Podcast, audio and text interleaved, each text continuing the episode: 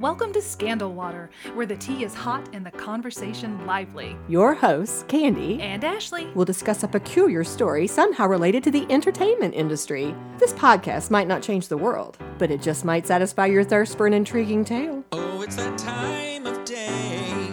Tune in and hear what the ladies say.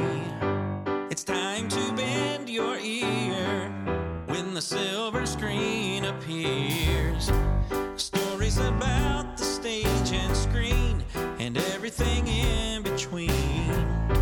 So come on and join the fun. The curtain opens in three, two, one.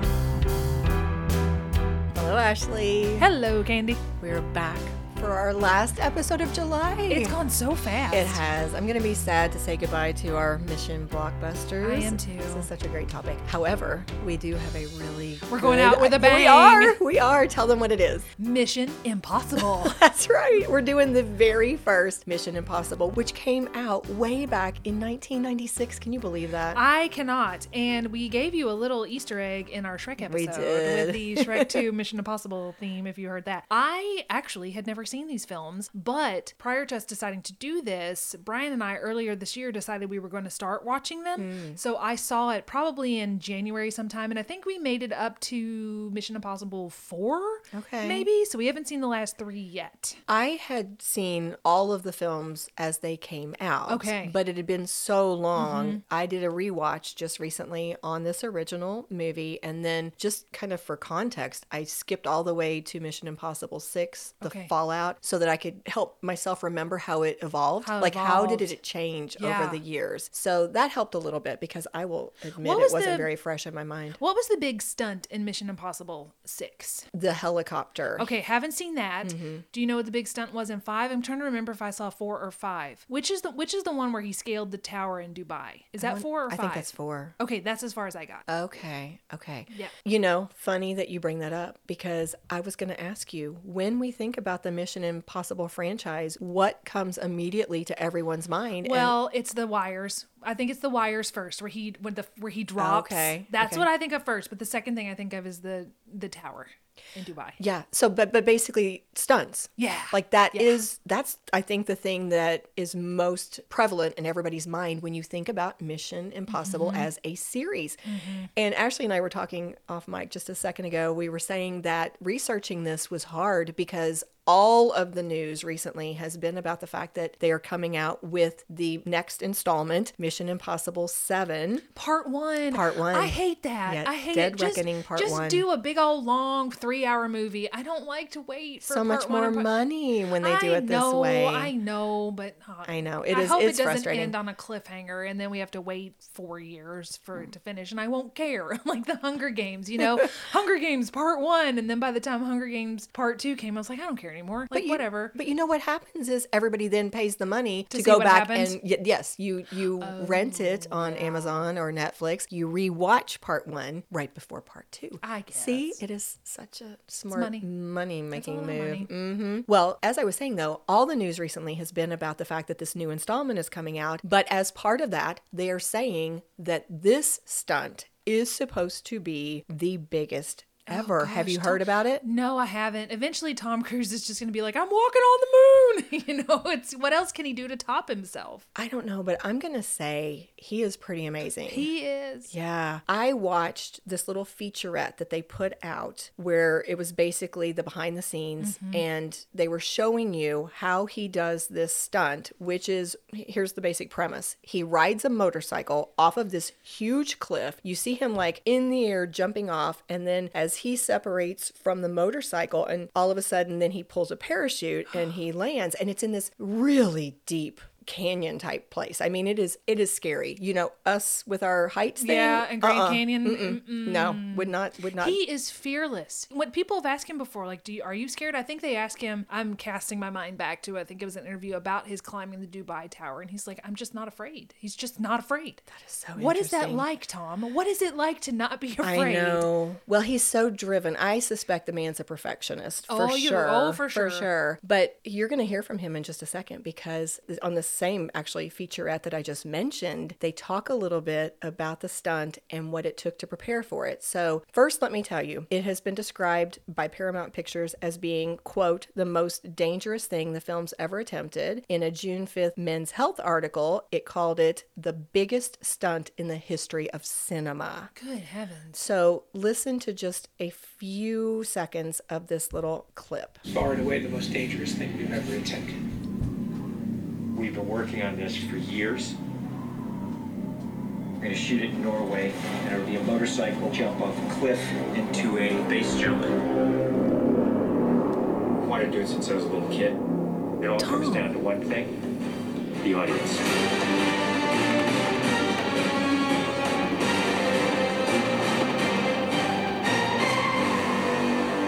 Lot going into this stunt. So Tom put together this master plan to coordinate all of these experts in each of the particular disciplines involved to make this whole thing happen. John and I are jumping out of the helicopter, and he's gonna chase me. That's what we say to each other.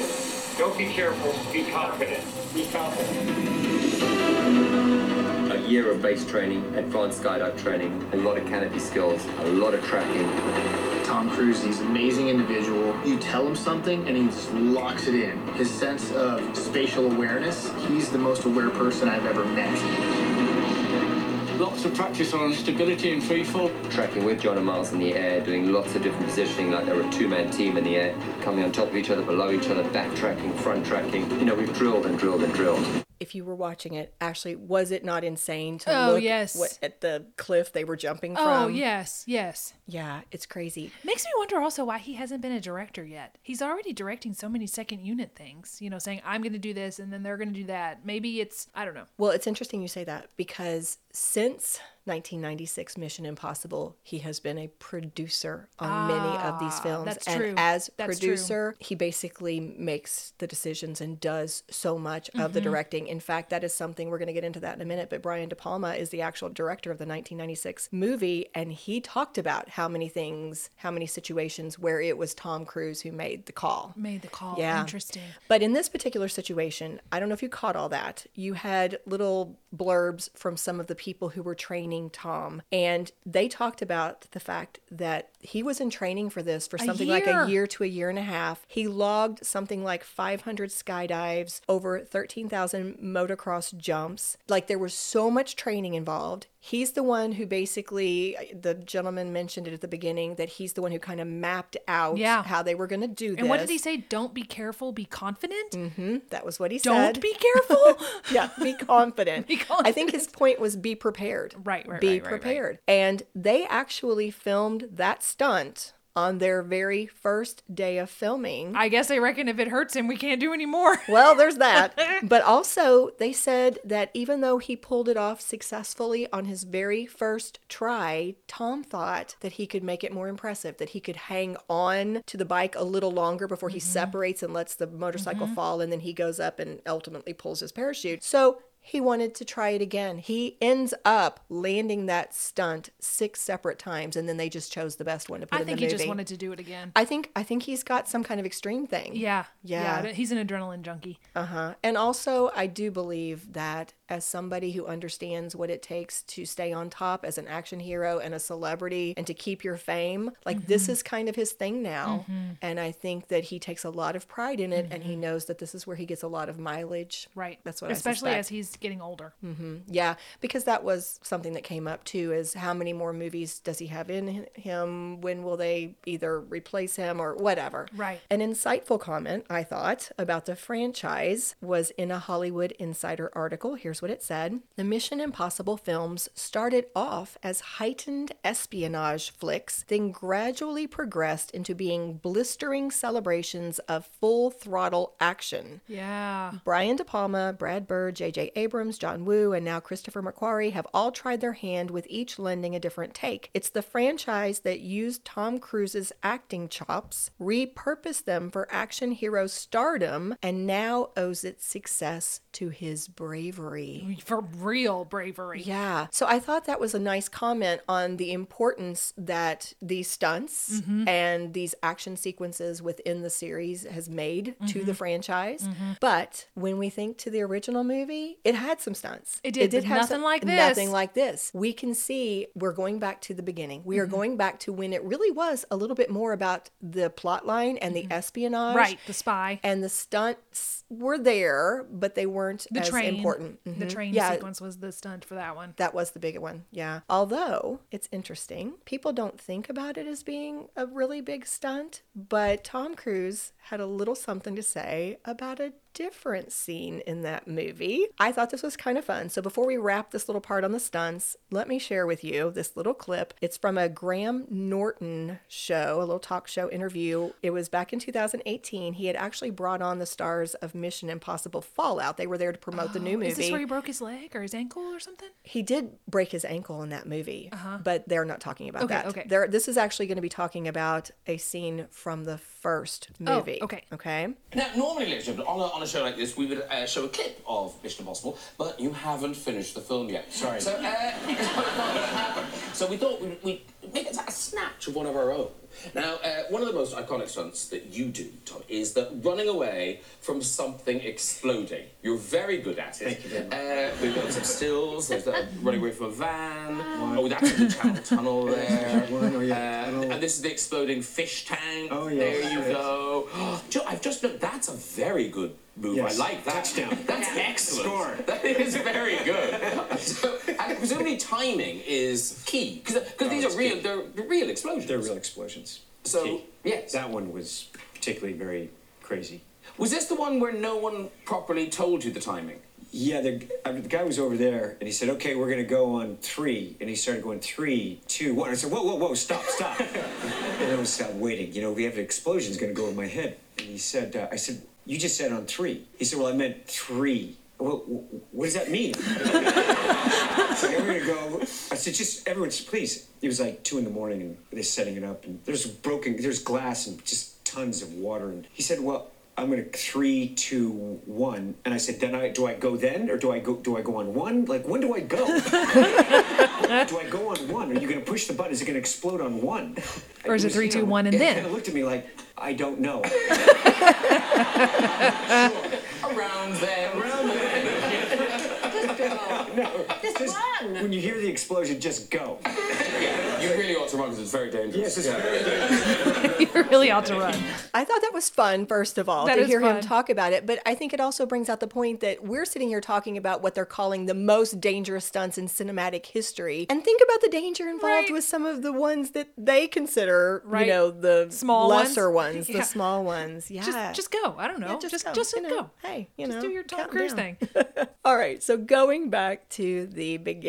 So, do you remember what Mission Impossible was based on? A TV show, right? It was. Yes. Have you ever seen any clips from that? Sure I have not. Okay. Yeah, it was it was before before your time for sure, mm-hmm. before my time too. It started in 1966. Wow. Yeah. It Was it American or British? It was American. Okay. It was on CBS and it actually ran from 66 to 73. Here is a nice little description of the show from a Screen Rant article I found. In fact, I'll let you read it if you don't mind. It says While it's not as well known today, the original Mission Impossible TV series was once a national phenomenon, with over 170 episodes running from the fall of 1966 to the spring of 1973. That's a lot of episodes in a short amount of mm-hmm. time. On CBS, Mission Impossible won eight Emmy Awards and three Golden Globes, including Best Television Series, Drama, in 1968. Starring the likes of Martin Landau, Barbara Bain, Greg Morris, and Peter Lupus, the show followed the espionage activities of the Impossible Missions Force, a top secret government agency also referred to as the IMF, which stands for Impossible Missions Force. An anthology series, each episode began with its leader, Jim Phelps, played by Peter Graves, selecting from a crop of specifically talented spies, one of which was almost always a guest star for an outlined international mission. Yeah, I didn't watch that. I watched Get Smart.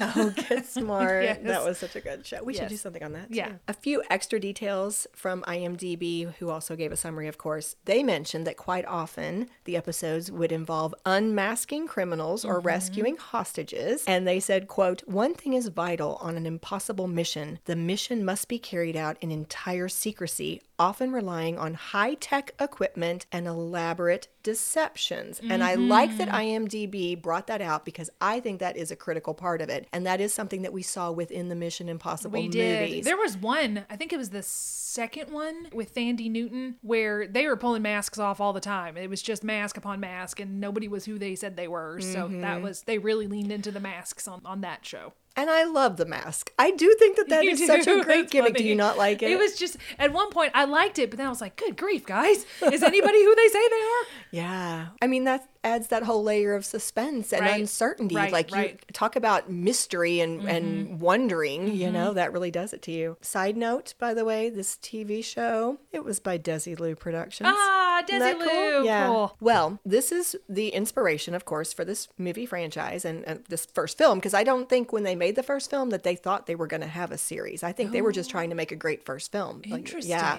But sadly, several actors from this original TV series were very vocal in saying that they disliked the film when it came out. Why? Oh, yes. Well, hang on a second. I'm going to ask you to guess. Here are a few details that may help you. Supposedly, Greg Morris, who played the tech guru Barney Collier throughout that TV show, was reportedly so disgusted by something that happened in the plot that he walked out of the theater before the movie even ended. Okay. And Peter Graves, who played Jim Phelps for most of the run of the TV series, he actually took over the role in the second season. But he supposedly turned down the chance to do a cameo in that movie because he didn't approve of something in the storyline. So take a guess why these guys would not have liked it. Okay, Jim Phelps is that the character played by Jon Voight? So he would not have liked it because he was the bad guy. 100%. And then so the guy who was the techie was he Emilio Estevez's character? No, but it's the same thing. He he did not approve of the twist where they gets took the most beloved character. Like this was Jim Phelps was their leader. He was like one of the team members who Yeah. was so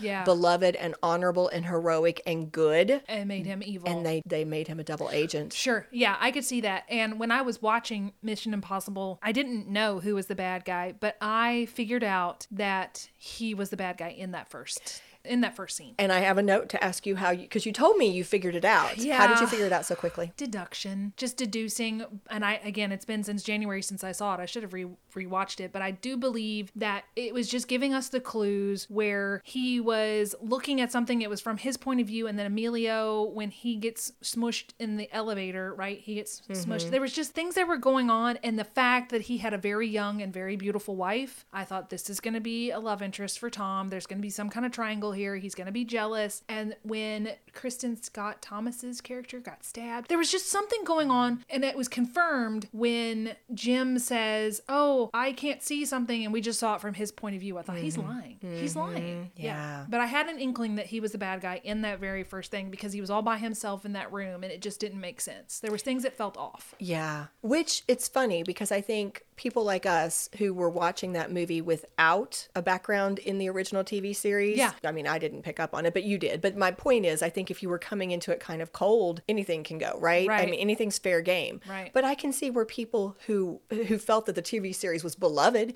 who That would be upsetting. Yeah, who knew the characters, that would not be something that they would expect because Jim Phelps was established, I think, for them. Yeah, I can understand that then. Interesting, interesting. Although they obviously made a huge turn with their character choices from the original TV series, they did keep several elements, such as the song, the self destructing message, Mm-hmm. some of their directives, like your mission, Jim, should you, Should you choose, to, accept it. and the other directive, as always, should you or any member We of will your disavow. yes.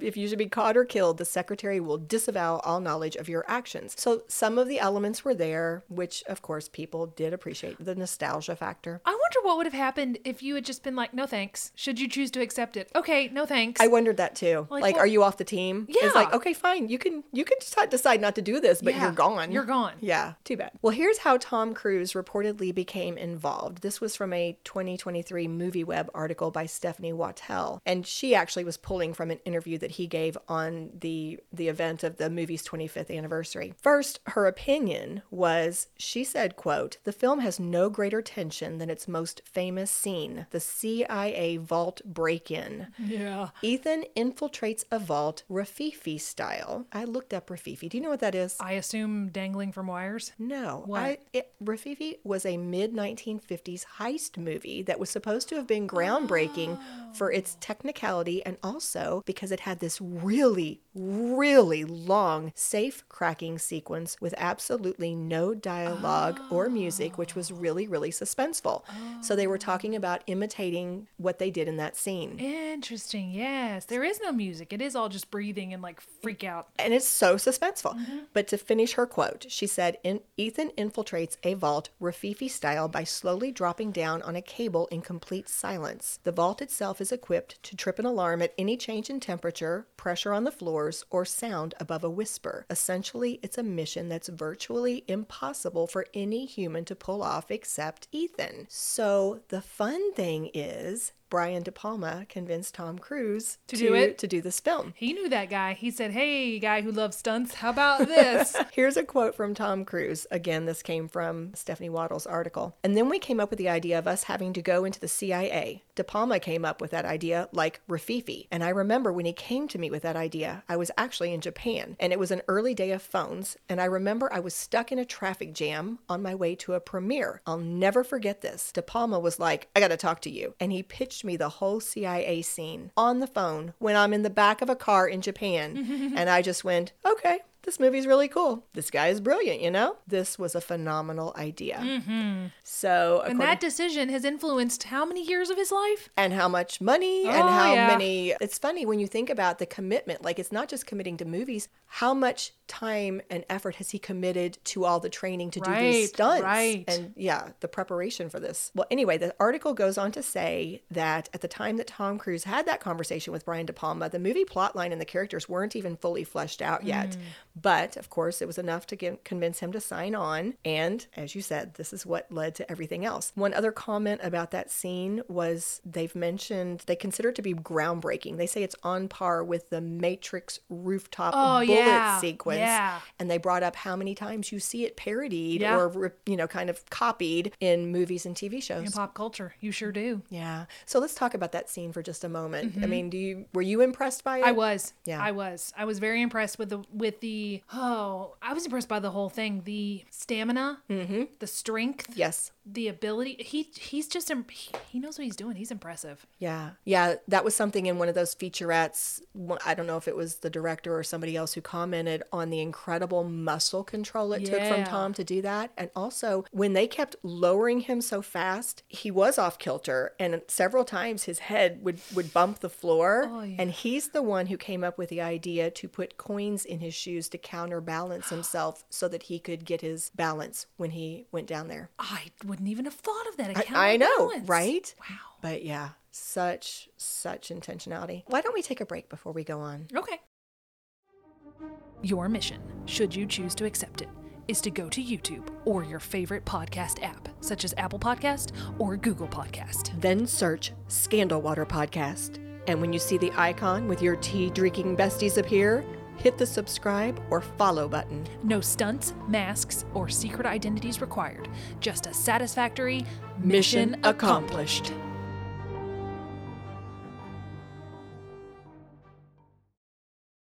All right, we are back. So, as we've said, Mission Impossible came out in 1996. And in a one sentence summary, in the franchise's first installment, Ethan Hunt must go on the run after a disastrous operation reveals the presence of a mole in his organization. And of course, they think it's him. Or, Oh, yeah. yeah they Kit- always think it's him. Right, yeah. And Kittredge in particular is the bad guy, I think, in this, who kind of comes after him. Well, the other bad guy Mm-hmm. The other bad besides, guy. besides the one who's leader. really done it, right. So Paramount Pictures was the company who put it out, and it was produced by Tom Cruise and Paula Wagner, directed by, as we've now said multiple times, Brian De Palma. Now, a big deal was made about the fact that Brian De Palma directed this first movie because it's very different. Every single director had a different, different style, take. and that was mm-hmm. something Tom Cruise was very adamant about as a producer. He was like, I want every director to take their own approach and their own style. Interesting. Yeah. So it doesn't come off as the same thing every time. Like even this last gentleman, I think his name is Christopher McQuarrie. I'm calling that off the top of my head. He has directed before, and they said, "Okay, we'll change your style." Like he said, "I'd like to change my style." Okay, It- they are very open to different approaches, different mm-hmm. directing styles. But everybody, I think, agrees that Brian De Palma's may have been the most unique Really?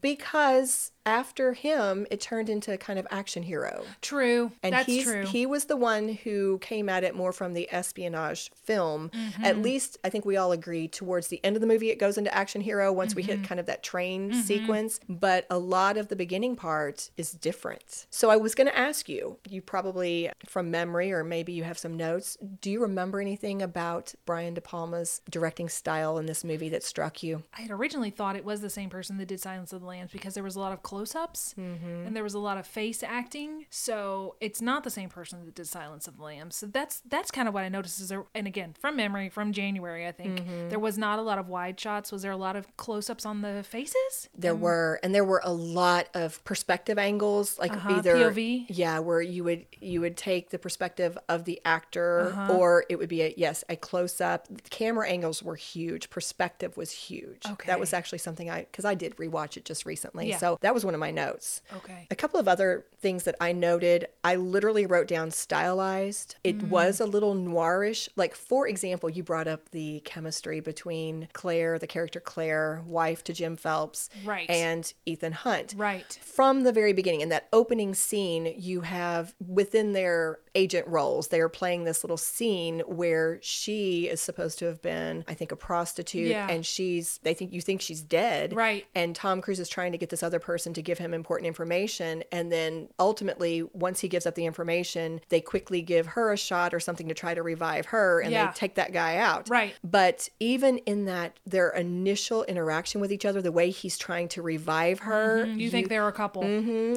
like every scene, if you go back and look at it, every time Tom Cruise and the actress, I think her first name is Emanuela, maybe, every time the two of them are in a scene together, it is it is almost noir. Like you mm-hmm. feel like they, they have them very close with their mm-hmm, talking, mm-hmm. the angles, the colors. It's very interesting. And no wonder Jon Voight was super jealous. Like, look at him. Yeah. For sure, for sure. And the other thing I will say, I don't know if this was his choice or if this was just part of the script itself, but that was the most amazing. Not the little opening clip right before the Mission Impossible song, but the first big scene, their first mission. That, Ah, that like- went bad. Yes. Yeah. That was one of the best openings to a suspense movie Yes. that I've seen. I Yes. mean, I thought it was beautiful. I don't think I have been that stressed. Well, I was very stressed watching it, and it reminded me of being stressed watching The Dark Knight, the opening scene of The Dark Knight with the Joker and the Mm. heist at the bank. I would that music. I was so stressed out watching that because you didn't know what was going to happen. What's Mm-hmm. Going to happen next? Right, you're just on the edge of your Yep. seat. Part of it for me was remembering that this was 1996. Mm-hmm. And the idea that you had famous people, you know, you do that. As an these- audience member, you're like, oh, these are famous, well known actors. They're going to be important to this whole film. They Nope. weren't afraid to kill them all. Psycho. Like, they Like took them all way. out Yep, and Janet it Leigh shocks style. you. Yep. Yes. So the fact that it takes all your expectations away, you have Right. no idea what's going to happen. Everything's up for grabs. It's you, Did they kill the entire team? except for Claire. Right. That also tells you something. Claire survived, but Mm-hmm. then she had a reason to survive because she explains that she he saw her in the car with the other operative, I believe her name was Hannah, and she says she had gotten out to go check on something. That's another clue. I Uh-huh. thought, yeah, okay, you survive, and you happen to be the the husband and the wife survive. That's a little, yeah. Yeah, I suspected her, which I'm sure I was supposed to. Ah. Yeah. But amazing opening. Like to be honest, the first part of the movie I felt was stronger than the latter part of it. So you preferred the espionage to the action, maybe? I think I did. Mm. And I also think just in terms of it hanging together, like the tightness of the plot. Mm-hmm. I, th- I felt like the opening was a little tighter. Don't get me wrong, I enjoyed the whole film. Mm-hmm. I really liked it, but I did think it was a little stronger in the beginning. Well, that same article that I've now referenced a few times had another comment about this. I thought this was insightful too, so I'll read her quote. Unlike later installments in the franchise that employ every manner of ultra sophisticated technology and jaw dropping stunts from the world's highest peaks, the first film is practically the opposite. With many of De Palma's trademarks, such as the quieter, more dramatic, noir esque vibe and abundance of Dutch angle shots, the gradual cat and mouse ploy against Ethan and his team plays out with consistent tension. Yeah. Would you yeah, agree with that? I would. Henry Czerny, who plays Eugene Kittredge, said on one of those behind the scenes little interviews that Brian De Palma has superb expertise at creating tension. And a different article commented that he fills his films with beautiful, classic looking cross dissolves and sumptuous color and talks about how he felt the same way we did, this person, that the first sequence is breathtaking mm-hmm. when it takes its time to build suspense. Right. Yeah. The cast. We've already said Henry Czerny plays Eugene Kittredge. An additional note about him is that while he is super important in movie number one, he kind of disappears from the rest of the series, but he's coming back. He is. In- See, I don't yes. even. Who was he in the first one? He was the head of the IMF. Okay. And the one who basically was after Tom Cruise's character, Oh, Ethan okay, Hunt. He's the okay, one who accused him of being the mole. Okay. Yeah. Jon Voight starred as Jim Phelps. We've already said that. He's not coming back. Yeah. the French actress Emmanuelle Béart was the one who played Claire. Also not coming back. Right. Kristin Scott Thomas, you've already said, she played Agent Sarah Davies. A Lithuanian actress, Ingeborga Dapkunaite, played the agent Hannah Williams. And Emilio Estevez played an uncredited role as Jack Harmon. There's a little story here. So, Emilio Estevez gave some interviews recently because, you know, of all this press around the Sure. upcoming, you know, sequel. So, he says that in terms of getting involved with the first one, here's his quote. The way Tom had explained it, he said, Look, I'd love for you to come and join the cast. The whole opening number where everybody gets wiped out. It's going to be a lot of well known people, and all of them are going to go uncredited, and it's really going to set up the level of peril for Ethan. And I said, I'm in. You don't have to mm. ask me twice. I'm in. Mm. And then afterwards, obviously, the movie's a giant hit. Right. So Emilio goes on to say that Tom told him that he was so sorry that he killed him off because he oh. really wished he would have been able to bring him back Yeah. in the next one and Right. probably, you know, who knows how many more he would have appeared in. Mhm. But he he told him he was really sorry he'd killed off his character and it was funny because Emilio shared his thinking which was I thought you could have in terms of bringing him back he meant because with all the masks, right? right, right, right. And why twin not? brother. Why I got a not? twin brother. You know, you know. peel off the face. Yeah. Jack Harmon didn't really die. yeah. So after the team is killed out, obviously we have a few other cast members who are brought in. Ving Rhames plays. The I compu- liked him. I know Luther Stickell. He is the only actor other than Tom Cruise who has appeared in all the Mission Impossible movies. And I had to when we were watching them. I had to look ahead and say, "Is Ving Rhames in the cast? Is he in the next one?" So I would know he did survive. Oh, you got attached to I him. did. Yeah. He apparently only did a very small cameo for the 2011 Ghost Protocol, but they made sure he was at least in there. Good. Yeah. And then Jean Reno played the former IMF agent Franz Krieger. I also like him. yeah, I do too. He's a good actor. Mm-hmm. He's very good in the movie French Kiss with Meg Ryan and Kevin Kline. Haven't seen it. Oh goodness, we have to have a movie day We where, do. You, where you see all these like Sabrina and French Kiss and all those lovely films. It sounds like maybe we should do that like in January and then romance and then, theme? and then tie it into Yeah. our February Valentine's. So locations. The film was actually shot primarily in Prague and with some of it happening in London, but Brian De Palma commented in an interview how lucky they were to get to film in Prague. And he pointed out, you know, remember, this is 1996. He said they were one of the first big Hollywood movies that was actually set and filmed in contemporary Prague. And he talked about the fact that, you know, with setting, having to create a setting, it's so much work, but how fortunate you are when you basically like on have it. Yeah, Yeah. you when it's right there, it's already created for you. Like what a gift that is. It is. Writing was a challenge. IMDb credits the story creators as David Koepp and Steven Zaillian, and the screenplay writers as David Koepp and Robert Towne. There was a lot of writing and rewriting, and, and sometimes they didn't like what this guy was doing, so they'd have somebody else writing over mm-hmm. here, and it was kind of crazy, but it was kind of fun. I found this little clip from the screenwriter Robert Towne where he comments briefly about revising the script. So I'm going to let you hear this is like one minute Okay. from him. When Brian came up with the story with us, and, uh, and then we sat down with David Koepp, and then David Koepp went off to direct a movie, and then Bob Towne uh, came in. Fortunately, for me at least, and I, I, I guess ultimately for the film, what happened was that the first thing that they shot were the, was the blue screen stuff on the train and everything else. And uh, as that was going on, Tom and I, we would go over the scenes that were to be shot, and I would rewrite them in the middle of the night, and uh, and sometimes even between takes. Oh my gosh! See, there's no modem access to the mainframe, which means I'd have to be physically at the terminal. Relax, Luther. It's much worse than you think. Robert has a, a, an extraordinary ability to uh, to see the layers of something, the complexity of something. He, he can always come up with that one line of dialogue that makes you wonder what is really going on. You can understand you're very upset. Kittredge, you've never seen me. Oh, that's Kittredge. Okay. But see how they're tilted in the close-ups? That reminded me of Silence of the Lambs. Oh yeah, Yeah, that. I can see that. Mhm. Yeah, I did. I love that line. Kittredge, you've never, Never seen seen, me me upset." upset. he had a great look on his face too. But how interesting! I thought of Jaws a little bit. Mm-hmm. Yes, all of the the, rewrites. rewriting the night before, sometimes Ooh, in between, between takes, takes, the stress goodness. level. Talk about ulcers. I don't think. Yes, could- look at I'm already holding my stomach in solidarity with them. Yeah. Goodness. Could not do that job. Special effects. I mean, obviously they were all over the place, but I just kind of pulled out. We've already identified it as what we felt was the biggest stunt sequence. So I'm going to give you just a little bit of trivia about the train and that helicopter action sequence that happens towards the end of the film. Okay. It was really, really complicated. And honestly, I can't say it any better than this guy, John Knoll, who was the visual effects supervisor. He was another member of the team who, you know, obviously put this movie together. He and Tom Cruise speak briefly about that sequence. So I'm just going to let you listen to them. The, the main sequence that we're working on is the is the uh, train and helicopter in the, in the Channel Tunnel sequence. Consists of 152 shots for a total running time of seven minutes and 20 seconds.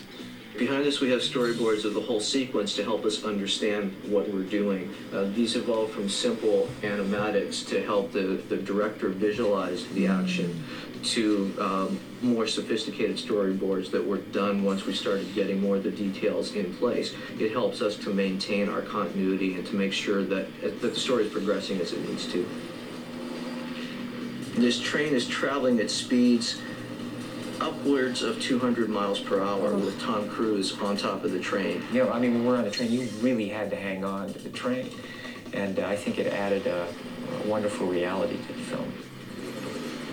People have seen helicopters before and they've seen tunnels before, but what we're giving Brian the ability to do here is to tell the story the way he wants to. We're giving him the ability to create an action that is that has never been possible. You know, watching that, one thing that I really admire about Tom is he is not afraid to let himself look like he's in the elements. Mm-hmm. You know, he's not afraid to look like he's being hit by 200 mile an hour winds. You know how it misshapes your face. And Mhm. even in the Maverick movie, the stuff that it naturally does to your face, that's one of the reasons why he wants to do these stunts is he wants it to look authentic. Yes, yes. I mean, it's not fun if it's not believable. Right. Right? I mean, you have to be in it with him. So that sequence, which you heard them say was, I think, what, seven and a half minutes long, Mhm. it took an actual train. They did some of it with Tom kind of hanging on the train so that they could get those shots. They had to use some sets. They had to use some miniatures. They had to use blue screen. And they had to use CGI provided by Industrial, Light and Magic. Yes, like this is what it takes to make a seven minute film. It is crazy. And that same gentleman, John Knoll, the supervisor of the visual effects, he shared a little bit more. He talked about the fact that you're always trying to find the balance between making stunts very impressive while also making them believable, as we've said. Mhm. And so here's a cute little story. He said that at one point he had to speak up to the director, Brian De Palma, to say,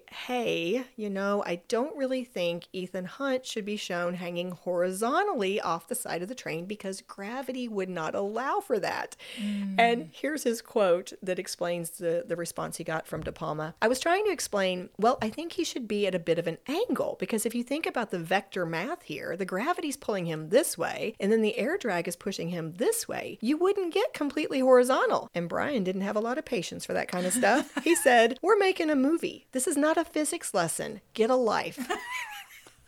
You know, that reminds me of when Steven Spielberg is like, who cares that the T Rex couldn't have climbed up that cliff? It's a movie. Right. They'll forgive it. They will. The audience is with you. And then, but then they'll go to this little nuanced itty bitty stuff, and then other stuff they're like, I don't care. Yeah. It's just weird. It's it's kind of like their vision. What Uh-huh. do they want? What Uh-huh. what do they think will get the most impact? Mhm, And they're going to go for it. Well, in terms of how the movie was received, the reviews were actually a little mixed. Really? I mean, now the reviews, it was wildly popular in terms of I money. it must have been really popular, was- or we yeah. wouldn't have seven more. Exactly. But the reviews were a little mixed. Remember, we talked about the original Oh, yeah, yeah. TV actors. Martin Landau was one of those. He was the guy who had played Rollin Hand in the original TV series. And he said of this film, quote, it was basically an action adventure movie and not mission. Mission was a mind game. The ideal mission was getting in and getting out without anyone ever knowing we were there. So the whole texture changed. Yeah. So his issue was it was not the essence of Mhm. the original series. Mhm.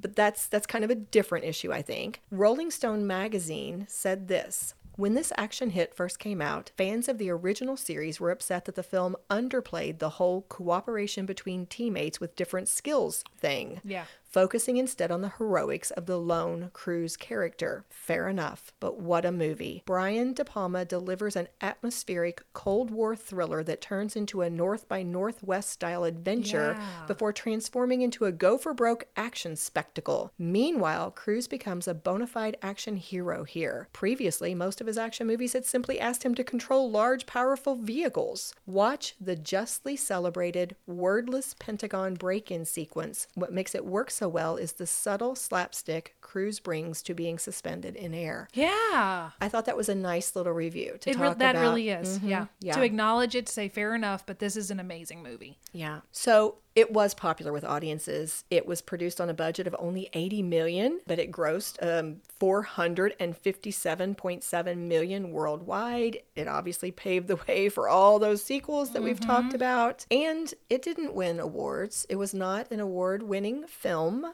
However, an interesting note is that they asked U2's bassist Adam Clayton and their drummer Larry Mullen Jr. to create a remix of the Mission Impossible theme song, and they did, and it reached in the top 10 on the charts. It's cool. It's very Mhm. catchy. Yeah. Armchair psychologist. So, for our armchair, Ashley, I thought I would just kind of open the floor if you have any other thoughts about, you know, the franchise in general. Or I did think it was an interesting point the fact that they said it moved from basically something that was supposed to be kind of a spy espionage Mhm. film to now the series is really just this big action adventure type thing Mhm. with Tom Cruise as the Mhm. clear hero. Mhm. Either of those topics, whatever you would like to jump in on. Well, let's think about it. So it started off as espionage. Well, it started off as a television show that seems like we neither one of us have seen it, but from what we're inferring, it was a group effort. Mm-hmm. So they've taken this group effort, get in, get out, don't be noticed, and they kind of started that way, but they already they morphed it or turned it on its head into something where okay, that whole team got killed. Mhm. So now we are clearly making it this is just about Ethan Hunt or Tom Cruise. And he got to be an action hero and then I think with the wires and then with the train and helicopter when they started to do another one, they probably it naturally evolved into, well, how can we top this? Right, always. Yeah, and uh, again, the second one is the second one the one where he had longer hair. Okay, I can't remember. I'm not going to get the order correct, but there was the second one of the next ones. They focused on the mask, and then Mm, he did have teammates, and then eventually he gets joined by Simon Pegg. Yes. and it sort of goes back into now we're a team and we're all working together. So I believe the first couple kind of put him by himself, and now they're kind of morphing back into I don't know. I haven't seen the last, of course, three or last three films, but it seemed like they were leaning more into look, he does have teammates. Mhm. I'm just thinking it may have naturally gone into how can we top? You know, you've got the one Yeah. stunt per film. What are we going to do? What are we going to do? And then it kind of became more of the focus. Mhm. Yeah, and I don't think there's anything wrong with that.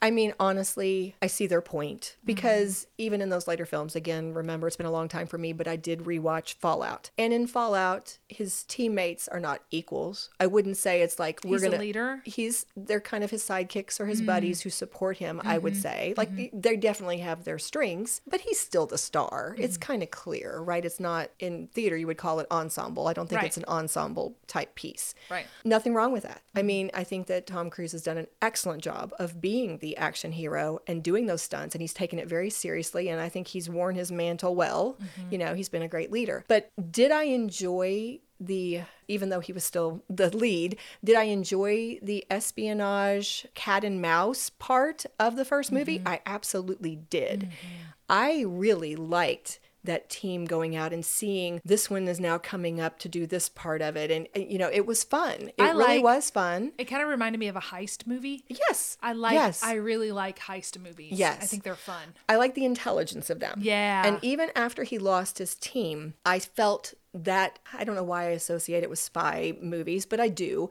That idea, I, th- I think part of it's the perspective, right? Like instead of most movies where you just sit back as an audience member and you just watch it, because this kept taking us into perspective, we would literally see Tom Cruise putting the clues together, and you, if you had not already gone there Mhm. yourself, with him, you're going, yes, that's how he did it, or this is how I know this. And like you were brought into the clues mm-hmm. and figuring things out. Also, things like when Tom Cruise goes back to his room after his team has been destroyed and he realizes Kittredge is now after him, he breaks the glass, he puts it outside his door. Yeah, and the you're smarts. Yeah, the yes, you you sit there and you go, why is he doing that? Oh, Yeah. and just the intelligence all the different moves that you felt that you were part of like you were you were being trusted as an audience member to think along with them Along with him. Do we know if this last installment is the last installment or are they going to keep making these indefinitely? I do not know. I haven't did not I did not dig into that. I will tell you I saw like a few articles that speculated, well, you know, Tom is 60 now. How many more Mm-hmm. of these is he going to do? But it did not say definitively this is the end or at least I didn't see that.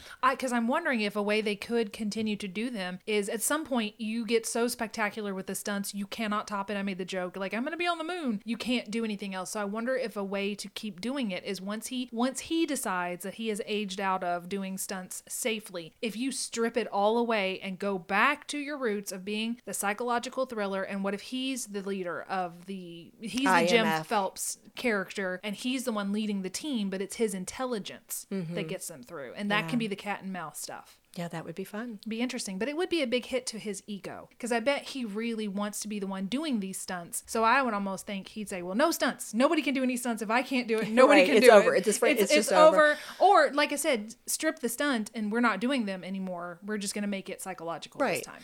But on the other hand, I think I, I'm always conscious of this. I think we have to be careful about ageism. Like, who says he's Sure. too old to do stunts Right. when he hits some certain number? Ford. Right. I mean, 80. yeah, I I think he may. He That's seems very said- fit, and he may be Yeah. ready to continue doing this for the next 20 years. Who Right. That's why I said it has to be Tom that decides. I because he seems to as crazy as he is as far as this crazy stunt work. It seems like he also understands his own limitations, which he Mhm. thinks he has none. But he he may eventually be like, oh, you know what? I now feel like I cannot do this safely. So Mhm. when he decides, you know, I'm piggybacking on that just a tiny bit. This is just a little, I don't know, trivia piece. But when we were watching Fallout and Tom Cruise was doing those huge leaps from one building to the other, we were kind of like, in every action movie, you have to suspend disbelief, Sure. right? We was like, oh, this is so crazy because if you didn't look down ahead of time, how would you know how big the gap is? But you know, you're caught up in it, you're enjoying it, it's wonderful. But we were kind of commenting on that, and and Kirk said something like, one miscalculated leap and you're done. And about that time in the movie was where Tom Cruise Broke hits and you know and it has to kind of scramble up and everything and i found out afterwards he did break his ankle. I don't know where it happened but it was in those it was in that sequence where he was jumping. Well in the same article it said they thought he was going to be out for so long because of this broken ankle. And then when he came back you know they were going to have to rework some things because he wouldn't be able to do some of the stunts or some of the you know physical things that were set up for him. And they said yeah he had to take a break and heal. But when he came back it was much sooner than expected and he went straight back into doing his sprints and his stunts. So the man is determined. Yeah, he is physically fit it. Yeah. And I think he's serious about when he makes a, a commitment or sets a goal, he's going to do it. He's going to do it. Well, then it seems like we we definitely want to include Tom Cruise Mhm. in our in our cheers and our shout out and of course all the other people that were associated with that first 1996 Mission Impossible from Brian De Palma to the other actors who were part of that cast Yeah. To the CGI people. I mean ev- everybody, the stunt the stunt people who prepared them, just big cheers to everyone part of Mission Impossible 1. Cheers to you. Cheers. If you love what we do, please rate and review our show. Or you can become a supporter by making a donation through buymeacoffee.com slash scandalwaterpod. Whether a single gift or a recurring monthly donation, it would go a long way towards supporting our work and allowing us to keep the tea brewing. At our website, www.scandalwaterpodcast.com, you can submit questions or your own story ideas, access our sources and show notes, see the merch we offer for sale, and more. You can join the Scandal Water community through our Scandal Water Podcast Facebook page or follow us on Instagram or TikTok at Scandal Water Podcast. This episode was executive produced by Candy Thomas, that's me, and Ashley Raymer Brown, that's me. It was researched and written by Candy Thomas and edited by Ashley Raymer Brown. A special thank you to Josh Martin, who wrote, composed, and performed the Scandal Water theme and other music, Matt C. Adams, who created the artwork, and Joshua Reith, who designed our website and provides ongoing technical support. As a reminder, this podcast is purely for entertainment purposes. The thoughts and opinions of the host during each episode of Scandal Water are their own and do not reflect the opinions of any future guests, advertisers, or clearly professional psychologists. Thanks for listening.